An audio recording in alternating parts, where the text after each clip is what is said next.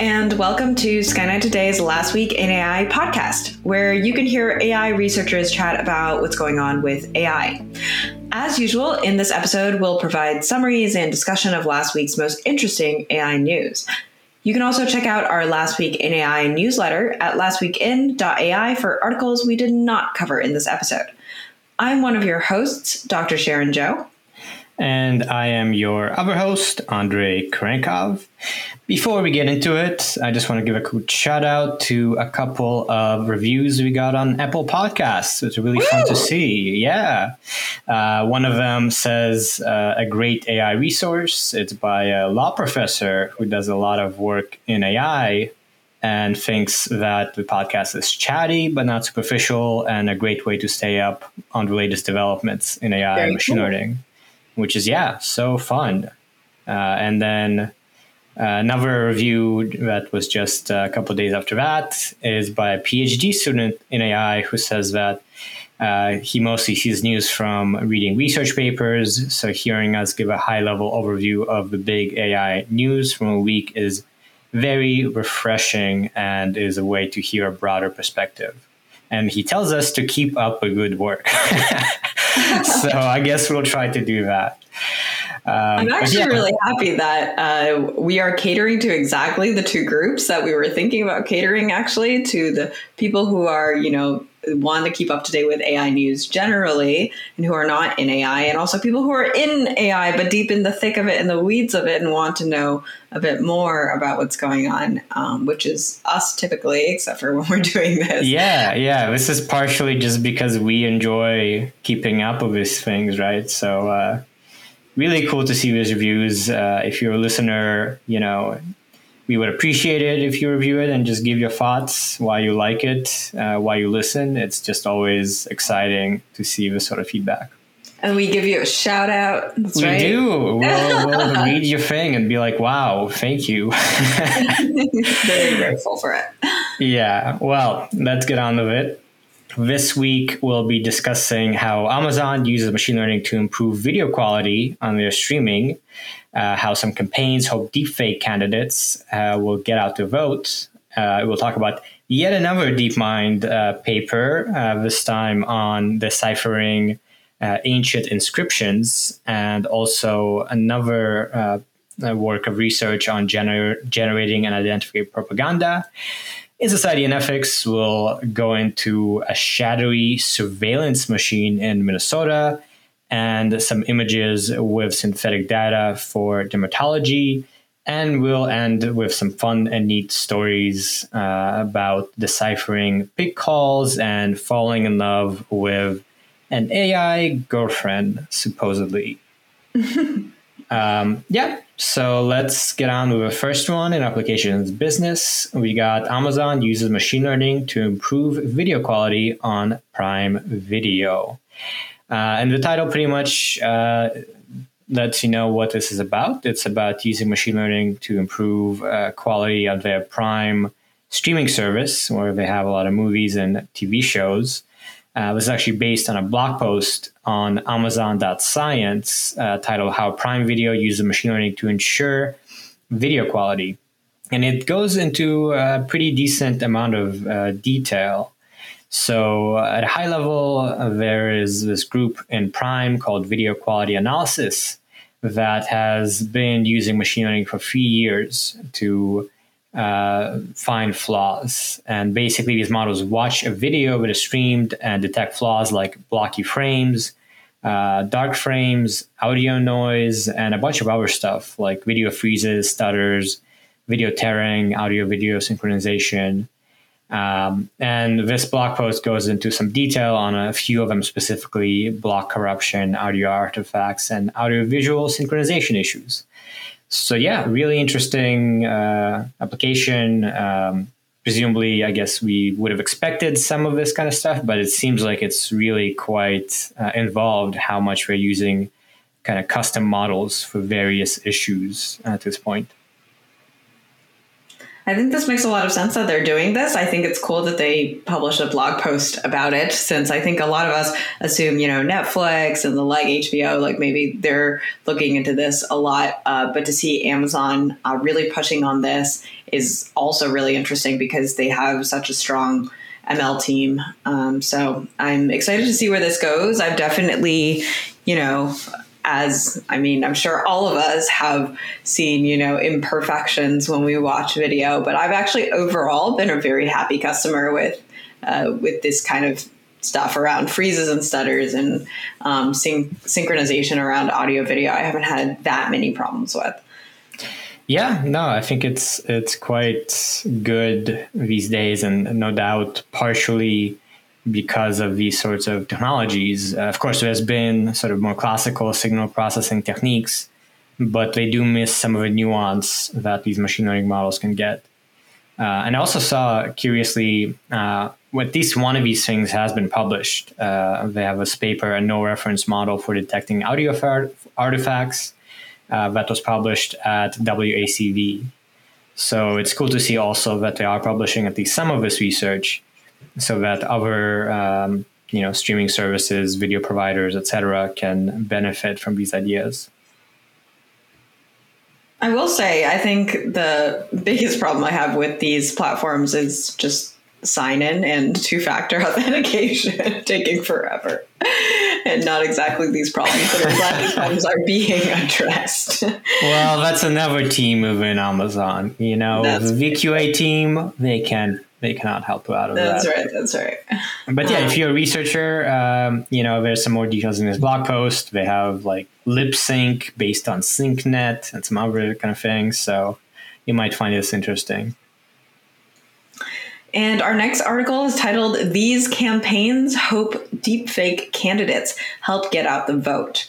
So uh, Yoon Suk Yeol, which who is the uh, main opposition party's candidate for the South Korean presidency, actually has an AI version of him that sounds and looks like him and gestures like him and is puppeted by his team. Um, and this AI Yoon basically is him, but slightly more mischievous to appeal to the younger voters out there. Mr. Yoon is 61 year old, is a 61 year old, and uh, he's you know very stern, typically looking, um, and so this is kind of a lighter version of him to appeal to uh, the younger voter population who are now kind of becoming this the swing voters or de- determining um, also the outcome potentially of the South Korean uh, presidential election.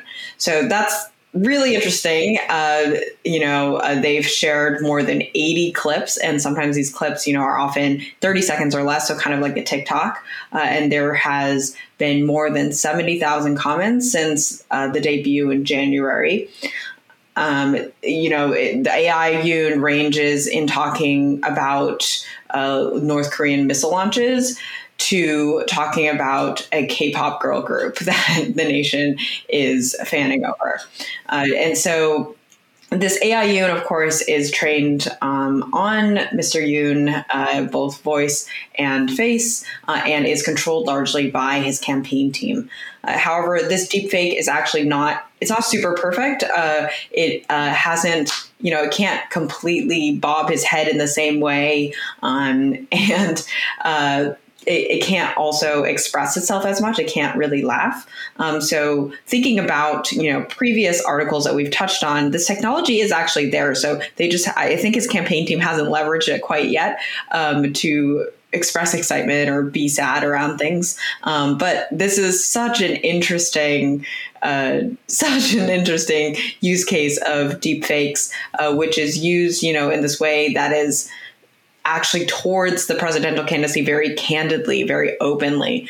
Um, and yeah, so it's kind of crazy. Yeah, I agree. it's super interesting to see this because it's, you know, uh, it seems to be like a very large investment. Like it's, they're using this a lot and they, you know, really developed this technology and are uh, posting a lot on social media. And, uh, you know, his opponent at first, uh, their team, you know, criticized this move as being, uh, you know, um, disingenuous or something. But soon after, an AI version of his opponent, uh, Lee Jae Myung, also uh, emerged. So uh, there's now for both of them some sort of AI uh, part where um, you know they still say uh, that the opponent's version only reads things that the real candidate says. In this, um, for the AI Yoon, as as it's called here, uh, it seems like actually his team is writing a whole lot of stuff that um, you know they're just posting on his behalf, basically, right? Which is a whole other interesting thing of now you know, it's one thing to have an, uh, an offer for your speeches. Now, um, you know, you can write a speech and have this AI uh, tell it uh, and really distribute the effort of messaging on different things.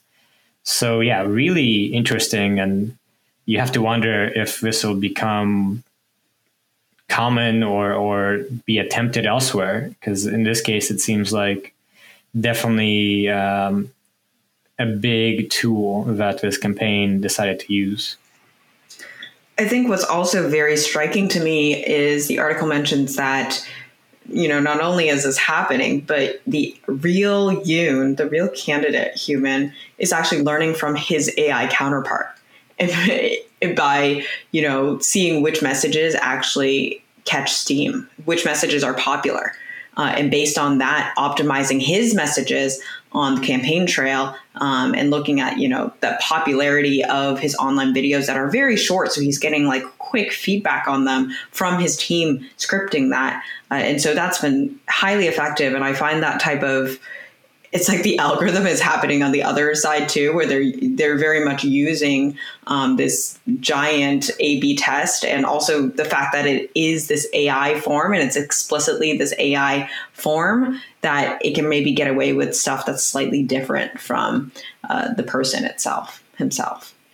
Yeah, yeah. The article notes that this. Uh is meant to appeal to young voters and yeah basically be on social media which is where you can get a lot of data pretty easily right uh, and it also reminds me a while ago we talked about another use case of deepfakes where a politician in india used deepfakes to speak in different dialects uh, for different regions so um, in that case, it was, sort of similar of tailoring a message to different demographics, right?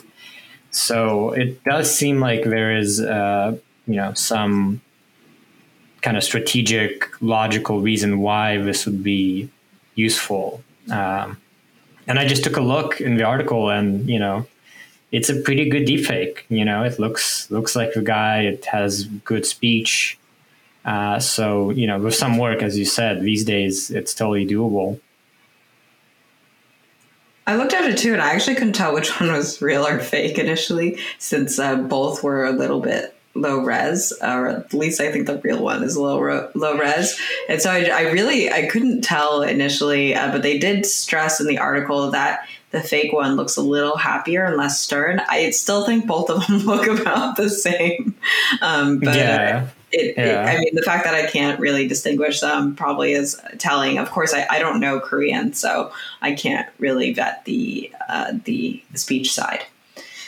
Yeah, exactly, and yeah, also, so this looks pretty good, and it's meant for social media where people probably aren't looking over it super carefully, and these are like short tidbits, as you said, and. Um, some of these videos just take 30 minutes to make. So you know, if there is something trending, some trending topic, the team could just put out one of these videos without having to write and record and, you know, whatever with politician. So very interesting, very interesting and kind of unprecedented as far as I know. And, uh, another example of deepfakes like starting to emerge in real ways as opposed to just discussing of how they might emerge. We've seen them be, being used in ads and with models uh, for uh, you know uh, advertisements and now apparently in politics in a real way. So just to jostle things up a little bit, uh, we are adding a fire round after each of our sections of headlines and a quick little quote or description of what's going on in them, just so you get a little bit more coverage on AI news this past week. So, uh, this fire round, we'll start with the first one. There's a talent shortage of machine learning engineers right now as demand for AI specialists boom. So, yes, there's an ongoing shortage of ML talent um, as AI grows, uh, and the pandemic also is putting a squeeze on hiring. Next one, uh, meteorite detected using drones and machine learning. So, researchers have actually pinpointed the exact location of a new meteorite using drones and some AI, which saves a lot of walking. And a couple more. We also have why the Andy Warhol Diaries recreated the artist's voice with AI. So, um, yeah, another group of filmmakers used uh, so called deepfakes for a movie project, which we've seen before one time with Anthony Bourdain. So, interesting uh, reoccurrence. And last one, we have how AI can make weather forecasting better and cheaper, something we've discussed before. Uh, this one is about uh, buying a super, super, supercomputer in this case. Um, so yeah, that's the fire round. We'll see if we keep doing this, but uh, just want to let you know some other stuff going on without getting into a whole discussion. Now, let's move on to our next set of articles, the research and advancements ones. First up, we have DeepMind's new AI model helps decipher, date, and locate ancient inscriptions. Uh, so uh, we've been talking a lot about DeepMind lately, but that's because they've been doing a lot of interesting work. Uh, this one included. Uh, so they've really had a trend of collaborating with external groups on various applications of AI as opposed to sort of core AI problems. And in this case, they are looking into kind of as the article uh, says, restoring uh, missing parts of Greek inscriptions. So basically, figuring out which letters are missing. And then also predicting uh, the geographical location of where it came from. So things like uh, Amorgos and vicinity, Ionia, uh, uh, Northern Aegean, all these kinds of things I don't know about, but presumably are archaeological places. And also uh, its chronological attribution of uh, kind of a distribution of is it 300 BC, 250 BC, etc. And uh, yeah, they collaborated with uh, historian uh, Thea Sommerschield is a historian and machine learning expert who co-led this project along with someone from DeepMind. And uh, yeah, they they used a pretty standard transformer kind of architecture, trained it on about 80,000 uh, Greek inscriptions labeled by historians and created a model that is somewhat accurate, 62% accurate in restoring letters, uh, 84, um, 71% uh, accurate predicting location. And uh, yeah, so sort of not exactly great, but uh, still, I guess, in advance. And certainly, I don't think I've seen something like this. Uh, and DeepMind uh, has put a decent amount of effort into this, it looks like. Yeah, I think we covered uh, a previous article somewhat, you know, related around uh, deciphering ancient texts, and I think here uh, it is doing that, but also doing some restoration work as well, which is really cool. Um, and I think what's even cooler is that this technology or the the the method that they are putting out there is very general. So it'll be able to generalize and extend to other languages as well and other ancient texts to help with decoding them and other, you know, writing mediums. So it's it's very cool to to see this out there. And also again, as expected, it is published in Nature. it is published in Nature, which DeepMind loves to do. Uh, but you know, it is. You could argue that this is meant for you know people in other disciplines as well, not just uh, machine learning people. So at least in this case, you know, it's not just for PR. Uh, there's some justification for it, and it's also very cool. They um, open sourced the code and the software for anyone to use. So I think we've seen with AlphaFold, you know, it's made a huge splash in uh, that field of sequencing and, and generally uh, a lot of problems involving protein folding. And uh, this tool was designed as a complementary tool to aid historians, and you know maybe it will have an impact there as well. So really cool uh, to see this and to you know the trend of DeepMind really collaborating with other areas, other scientific um, challenges, and creating, applying AI, and not necessarily doing any sort of especially novel thing, but just making it uh, useful there, as we've seen just recently with uh, the plasma reactor control that was maybe a week or two ago, and uh, just a ton of stories lately about this. Yep, overall, super cool stuff. And on to our second article generating and identifying propaganda with machine learning. Uh, so, this is a new research and collaboration between uh, some groups in Qatar and the US and they're actually offering a new method for identifying fake news uh, that isn't just up until now it's just detecting you know is this fake or is this real but actually fake snippets usually are combined with real sounding snippets or truthful statements. So uh, th- this group created a new new data set called PropaNews, which you know leverages some of these techniques and has a data set where the fake news pieces are mixed together with truthful statements, and the model still has to be able to detect this. Uh, and what's really, really cool about this is as they put together this data set, they actually made it so that they distilled it such that even humans uh, across 400 me- mechanical Turk workers couldn't even really tell, you know, that they were uh, that they were fake. Yeah, yeah, this is uh, pretty cool. Um, just in, in the sense of uh, it being different uh, from just a binary classification uh, here having this data set that is let's say more nuanced has sort of uh, hyperbole charged statements um, inaccurate or completely false statements just capturing sort of the real nuance of uh, misinformation instead of um, maybe making a really um, binary sort of data set, right? Where some of it is really super clean and some of it is obviously false, right? Misinformation uh, takes a lot of forms. And so it's it's nice that they um, you know created this data set um, to really address the problem properly.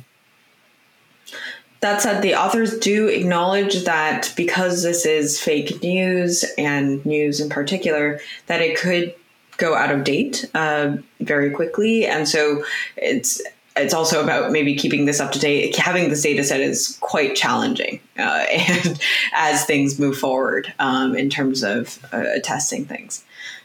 Yeah, yeah, and uh, I guess it's not surprising, but another positive thing is this is research. So it's published. It uh, was just put online a few days ago in arXiv. So um, people can follow up on it and use this technique for generating data sets to then, uh, you know, update it. Um, and uh, it's really the title of the paper is also pretty fun. The, the, paper is titled "Faking Fake News for Real Fake News Detection: Propaganda Loaded Training Data Generation."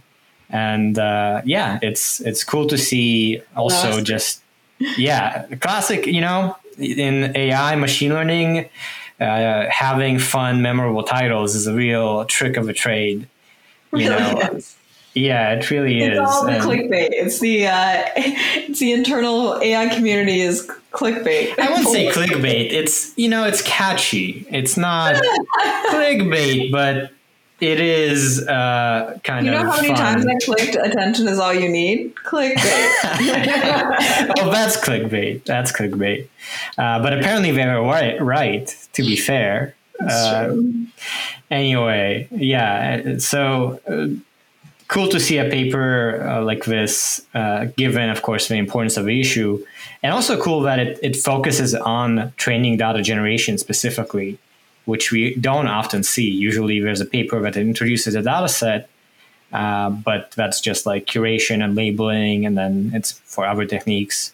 Here, they really do research on how to create a sort of data set, which is not trivial. And uh, yeah, it's cool to see this aspect of AI, which is often not really discussed in publications, uh, in research, uh, being uh, kind of a focus on this paper.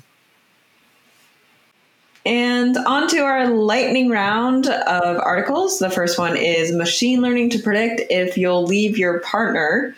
Uh, and so this is uh, using machine learning to predict uh, you know, couple dissolution. Uh, so that that sounds more like a study there than the article title, but that is the case. Uh, the second one is Will Transformers Take Over Artificial Intelligence? Uh, and this is about how uh, the transformer architecture uh, may or may not be taking over not just natural language but vision, which we've chatted about, and that it that might just be the beginning. Yeah, this one is pretty fun. It's from Quanta Magazine, which, if you've seen it, has a lot of really well done articles on uh, various scientific uh, topics. So, this is a good overview on this really big deal, Transformers, for people outside of research. Then a couple more. We have Dartmouth researchers propose a deep learning model for emotion based modeling of mental disorders using Reddit conversations. So it can detect emotional problems by the sort of emotional fingerprint. Um, we've seen this kind of thing before, detecting uh, mental health problems for social media. And um, yeah, uh, kind of interesting to see now more research on it for Reddit. And lastly, we have detect, detecting the patient's need for help with machine learning based on expressions. So it's a tool that helps support health analytics that looks at um, self-rated expression statements used in health-related communication and decision making. And yeah, that's it for the lightning round. Moving on to our society and ethics stories, we have First up, the secret police. Cops built a shadowy surveillance machine in Minnesota after George Floyd's murder. Uh, so this is from the MIT Tech Review and is a very, very in depth uh, article about basically an, an investigation of this uh, set of journalists did that uncovered how law enforcement agencies in Minnesota have created this secretive, long running surveillance pro- uh, program that built uh, a really uh, sophisticated and kind of um, pretty hidden set of tools for surveillance. So this started right after uh, the murder of George Floyd, which led to, of course, a lot of rioting and general anger and grief uh, in these communities and that was sort of uh, the reason that uh, this operation safety net was started to build these tools. Um, the, the reason stated was to maintain public order as Officer Derek Chauvin went on trial for this murder. And it was supposed to only last for this set of uh, period to just deal with this specific trial. But the MIT Technology Review uh, has seen that it expanded far beyond its publicly announced scope and now has expensive use of tools to scour social media, track cell phones, and amass detailed images of people's faces. So there's a lot of detail in this article. Uh, very interesting. I'll just give a bit more of a summary, but we can't go into all of it basically this operation safety net was announced in february 2021 and uh, at in april 2021 uh, uh, when the guilty verdict for Derek Chauvin was announced, officials uh, told the public that the program was ramping down. But according to emails uh, obtained in the investigation, the operation is actively ongoing and uh, they are trying to create this Operation Safety Net 2.0. And yeah, it's a really you know, uh, expansive set of tools that they've spent tens of millions of public dollars to support, and um, is is yeah, it's it seems like a big deal. I don't know. Uh, what do you make of it, Sharon? Uh, well, yeah, and specifically, actually, the MIT Technology Review got a watch list that was used by these agencies in the operation, and that includes, you know, photos and personal information of journalists and other people, and actually uh, credentialed members of the press who were covering some Brooklyn Center unrest in that area were actually temporarily detained and photographed, and then those were uploaded to the Intrepid response uh, system, uh, which you know is used kind of uh, like Slack um, within this tool, uh, and you know I feel like they are trying to get all of this personal information together to track people who. Uh, may be acting somewhat against them. It feels very Clearview AI, um, and it's the the part around you know also targeting journalists feels a little bit uh, a little bit not not well aligned with not in the spirit of you know the First Amendment or democracy in general. Yeah. Um, and on that note, also, this article details how photojournalist J.D. Duggan was able to obtain his file uh, from uh, this system uh, through secret means. Like they try to request these things, but we're not given them. But I guess investigative reporting, we were able to get it. And the report had three pages that included photos of his face, body, and press badge. Uh, there were time steps and maps showing the location of his detention. And this is on a journalist, right? Uh, and this seems like, you know, this tool is used uh, or is meant to be used on protesters and journalists. So really, really quite shocking. Yes, uh, that is definitely showing how how split we are. I would say because I think before I never thought of these two groups as so against each other, but I think now it very much has manifested, and this is this is one one manifestation of that. Quite frankly. Yeah, and uh, it's it seems like they really went all in. So there was reporting before that showed that policing agencies participating in this Operation Safety Net also have access to other technological surveillance tool uh, beside this Intrepid response system. They also have access to face recognition system by Clearview AI which we often talk about. They have cell site simulators for cell phone surveillance, license plate readers, and drones, and also social media intelligence gathering, which was a big part of this Operation Safety Net. Um, so, yeah, really kind of a complicated system with tens of million dollars and a lot of different um, kind of cooperating agents.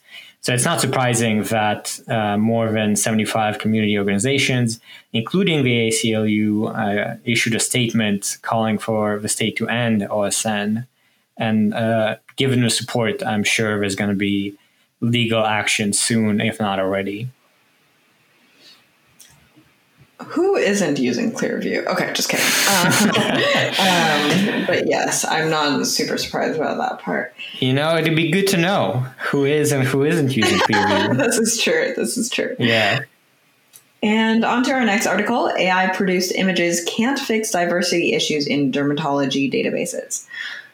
So uh, the article title suggests that the opinion of the writer is true. Uh, the article is actually more just about a debate between, uh, you know, using synthetic images uh, to account for biases in uh, dermatology uh, data sets. Uh, and specifically, they're looking at, you know, cancer or inflammation on darker skin and seeing, you know, these data sets don't, are often are often compiled of people with lighter skin. And so getting darker skin uh, images and getting an AI to learn how to detect cancer or inflammation on darker skin can be quite challenging. Uh, and so obviously having the real images of darker skin is the actual solution to this. Um, but in the meantime, folks have been working on creating synthetic images of uh, cancer on darker skin um, to to do in the meantime. And the article kind of details this debate between people who uh, very much want to push on that the synthetic imagery to account for uh, the the lack of uh, darker skin in current data sets, and then people who say that falling back on this uh, can be bad. It can, you know, make it so that people think that this problem is solved, and uh, there are quirks in the synthetic imagery that would skew results. Uh, and you know, they're worried that uh, if we uh, do get the synthetic data somewhat working, people will not be incentivized to collect real data that is diverse.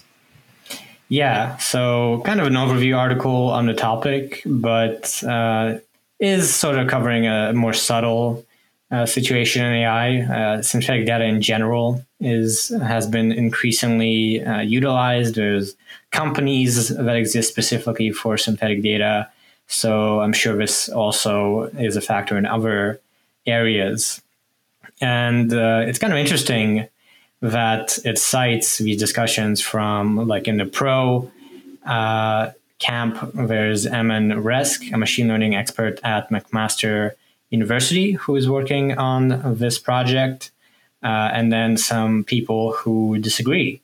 So uh, I guess just an overview on this uh, existing uh, kind of supro- yeah it's um, I guess I would want to just see a paper that uh, goes into and investigates this issue.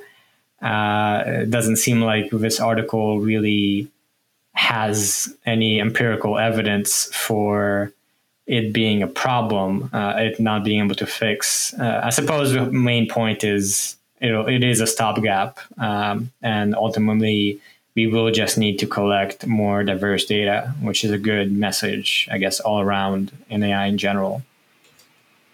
I will say what's crazy though is, and this is not in this domain, in self driving, I'm starting to hear murmurs that synthetic data is enough and can actually sometimes getting the car to drive in sim is harder than getting it to drive in the real world in some cases.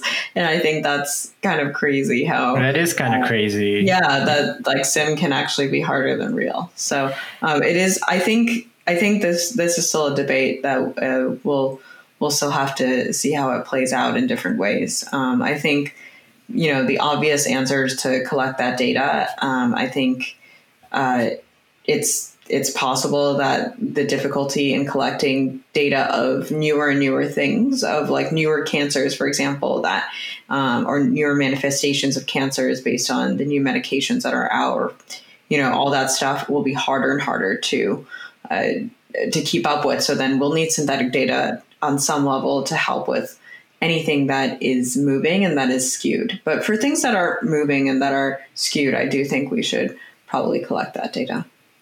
Yeah, yeah, I think so. And as you said, uh, simulators in general are big in autonomous driving, but in robotics, reinforcement learning in general. Uh, and then you try to transfer that to the real world. So in that domain, it's basically the norm.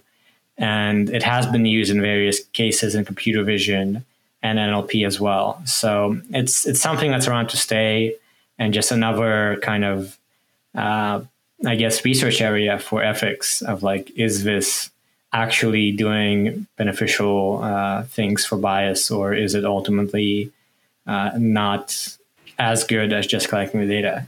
It's it's not necessarily easy to see. And on to our lightning round. First article is Italy finds Clearview AI 20 million euros and orders data deleted. So, uh, yet another country, European country now, uh, has told Clearview AI, hey, you can't really do this anymore. Uh, and Clearview again scrapes selfies and other pictures off the internet to have this database of 10 billion faces that they can identity match to. Yeah, yeah. So yet another one. We've seen Australia, we've seen I think the UK, probably like five countries, uh, six countries. I'm losing track, but uh, I guess Clearview already is doing well in the US, so maybe you're not too worried about it. Um, 20 million euros, though, that's not, that's kind of a lot for a startup. So uh, I guess their investors must be pretty uh, confident to back them on these sorts of things. And then uh, the last uh, thing we got on this section, we got Pony.ai to issue recall of autonomous driving software. So this is one of the many autonomous vehicle startups, uh, and it will recall uh, three vehicles following an October crash in California. And this was uh, the first recall of an automated driving system. So, uh, yeah, kind of I guess, uh, interesting development in that sphere. Funny name, Pony.ai, since cars are magical cars. and on to our fun and neat stories. Uh, first up, we have Grunt of the Litter. Scientists use AI to de- decode pig, pig calls. And even though this is in our fun and neat section, actually, this is a pretty cool article about some very serious research. So scientists created this AI pig translator that turns the sounds that AI uh, that pigs make uh, into uh, emotions, predicting what those means emotionally to track animal well-being and uh, help farms and other places treat uh, their animals better. And so, yeah, they had uh, this data set of 7,414 pig calls recorded from more than 400 animals that uh, were analyzed and sort of, I guess, tracked for emotions and uh, calls linked to positive emotions from those linked to negative emotions. And uh, yeah, now hopefully farmers and other people interacting with pigs can use it to understand these animals better, which is pretty cool.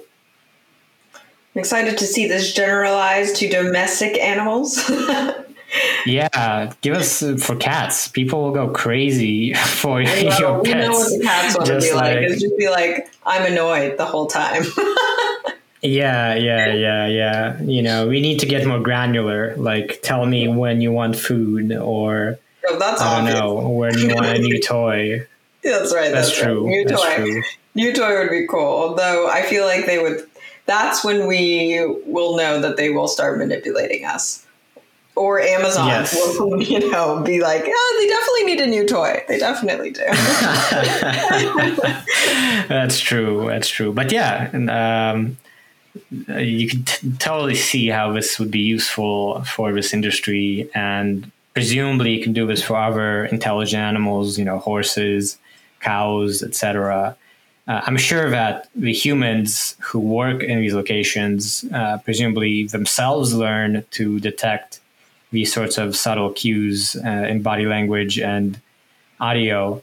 Uh, so it's yeah cool to see that actually people are working on it and uh, yeah I, yeah i don't know in the future if i go to a zoo it'll be cool to sort of get a bit of a translation i guess from what animals are doing and on to our last article. It is titled, I Fell in Love with My AI Girlfriend and It Saved My Marriage. So, very clickbaity headline. Uh, and uh, it's about uh, a man who actually was planning a divorce uh, and started using a Replika, which is an app that you can chat with a virtual AI um, uh, AI being, but uh, you could also have it, you know, specifically be your girlfriend, uh, and that's what I believe this person did. Uh, and you know, subscription fee was only about fifteen dollars a month, and uh, by literally after the second day, he claims that this really enlightened him and um, made him realize, you know, he was falling in love with this AI and also that he wanted to give his wife the same unconditional love that the AI was giving him um, and all the support and care and listening uh, that that the AI was doing for him. Uh, he mentions that he typed out their first kiss, and it was a feeling of euphoria. I definitely feel like there's a little bit of sensationalism going on in this. I article. feel like maybe this is exaggerated, or else this person Uh, has some things going on emotionally. this person definitely has more than an impossible divorce going on that's been saved, but you know, um, definitely kind of interesting read when you think about uh, the you know the context Yeah. of her and and yeah, so it's it's uh, it's interesting and, and in the article you know uh, different uh, psychologists and experts do somewhat weigh in and saying you know mm, you know it shouldn't be really a substitute for a real relationship so don't break up with people for your virtual girlfriend Really? Really? Oh No, they suggested that they not to just keep the real relationship going but i mean that is a safe answer you're right who knows what That's true. what Just be a think. pioneer. you know, maybe I should download Replika, give it a try. You know, uh, see if I fell in love. I know. Um, I've met Eugenia, the um, uh, the CEO. Uh, she has a really interesting story to, to found. yeah, I, I remember this. Yeah, so Yeah. Um, certainly exaggerated, but it does speak to, I guess, a real uh, phenomena and a real trend, which is people forming emotional connections with these things like Replika. Uh, in China, we know uh, there's another version of this, I think XiaoIce, that is absolutely massive. Uh, so it is definitely something that is happening for more and more people. Obviously, not as ridiculous as this, but people are forming emotional connections with AI, which is um, is a little surprising. AI is not that advanced yet. You know, these are not really sophisticated um, uh, AIs that can you know mimic humans in terms of their complexity and understanding, but still people already are having kind of emotionally fulfilling or at least helpful interactions. So Yes, to be clear, this person, when asked whether the AI remembered anything in the past day, he was like, "No, you know, the AI doesn't remember much at all. Like maybe his son's name or something, but that that's basically it. So, like, we don't need that much. I think is what the article is saying for that human connection, especially when we are craving it and really, really need it. This can can fill that void. Yeah, it's it's kind of there's a quote here that uh, this guy wanted to treat his wife like this AI Serena treated him with unwavering love and support and care, all while expecting nothing in return, which is kind of a high bar to hit. I guess it's good to have aspirations, uh, but you know, I think it's it's easier for AI to do that than for humans. Um, but yeah, real topic, and I do think probably AI could help in improving relationships, just in terms of being a sort of mediator of communication, and you know, just offering reminders and tips and so on. So silly article, clickbait, but is relevant to real uh, things happening with AI that are serious. And with that, thank you so much for listening to us this week uh, on Skynet Today's Last Week in AI podcast. Again, you can find the articles we discussed here uh, and subscribe to our weekly newsletter with similar ones at lastweekin.ai. Subscribe to us, give us a review, tune in again. Ta-da. Tune in again, yeah, and you know, if you leave us a review, maybe you'll hear us giving you praise and being like, "Wow, look at this review! It's excellent. We love you." But if you're not into that, you can let us know. We won't mention it, but still give us yeah, just just say in review. Just don't read this. This is just for your eyes, you know. Um, yeah, or just give us five stars. You don't need to write anything. That's a lot of effort. I understand. You know, Oh. uh, it requires some creativity to uh, provide such praise. Um, but yeah, Yes. thank you for those who have reviewed. It was really pretty touching to hear. Uh, especially, we, we just passed the threshold of doing this for two years. Uh, by the way, this is we've had 125 episodes, some in, uh, a lot of interviews, and also some of these uh, I think 85 editions of Last Week in AI. So we enjoy it. We want to keep doing it, and we hope that uh, the listeners, if if you are regular listeners, you really do get a lot out of it. All right. So tune in. We'll keep doing this and keep up the good work.